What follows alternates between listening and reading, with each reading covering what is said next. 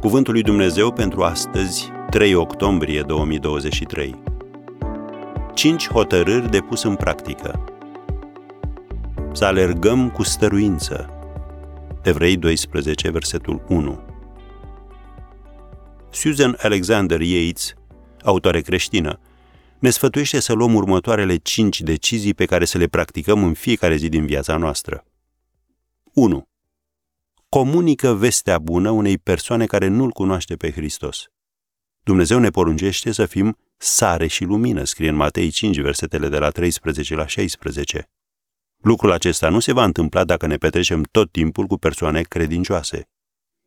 Poate ți se pare înfricoșător să-i evangelizezi pe alții, dar când îți asumi riscul, vei vedea că Dumnezeu lucrează prin tine. A doua decizie.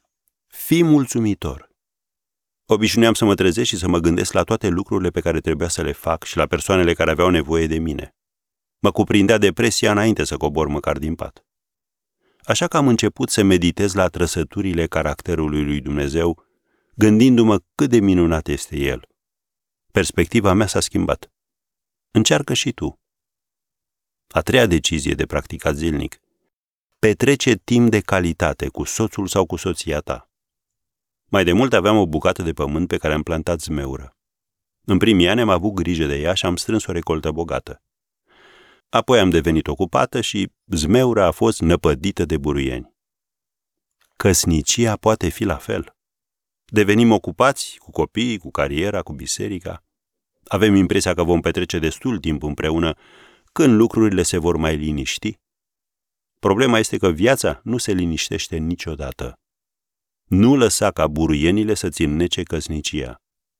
Tu crești viitori soți și soții, iar ei trebuie să învețe și să vadă că o căsnicie fericită se zidește în timp. O a patra decizie de practicat zilnic. Uneori spune nu. Maturizarea înseamnă să amâni ceva ce ai vrea să faci pentru a te focaliza pe ce trebuie să faci. Peste 10 ani, ce crezi că va conta mai mult? Că ți-ai înscris copilul la încă o activitate sau că ai spus nu și ați petrecut mai mult timp împreună. Și o a cincea decizie pentru practica zilnică, urmează-L pe Hristos cu forțe proaspete.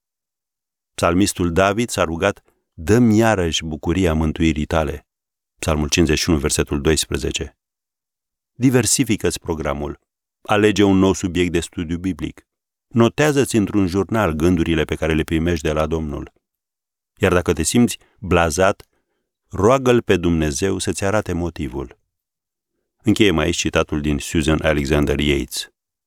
Așadar, cum scrie în Evrei 12, primul verset, să dăm la o parte orice piedică și păcatul care ne înfășoară așa de lesne și să alergăm cu stăruință în alergarea care ne stă înainte. Așa să ne ajute Dumnezeu și azi.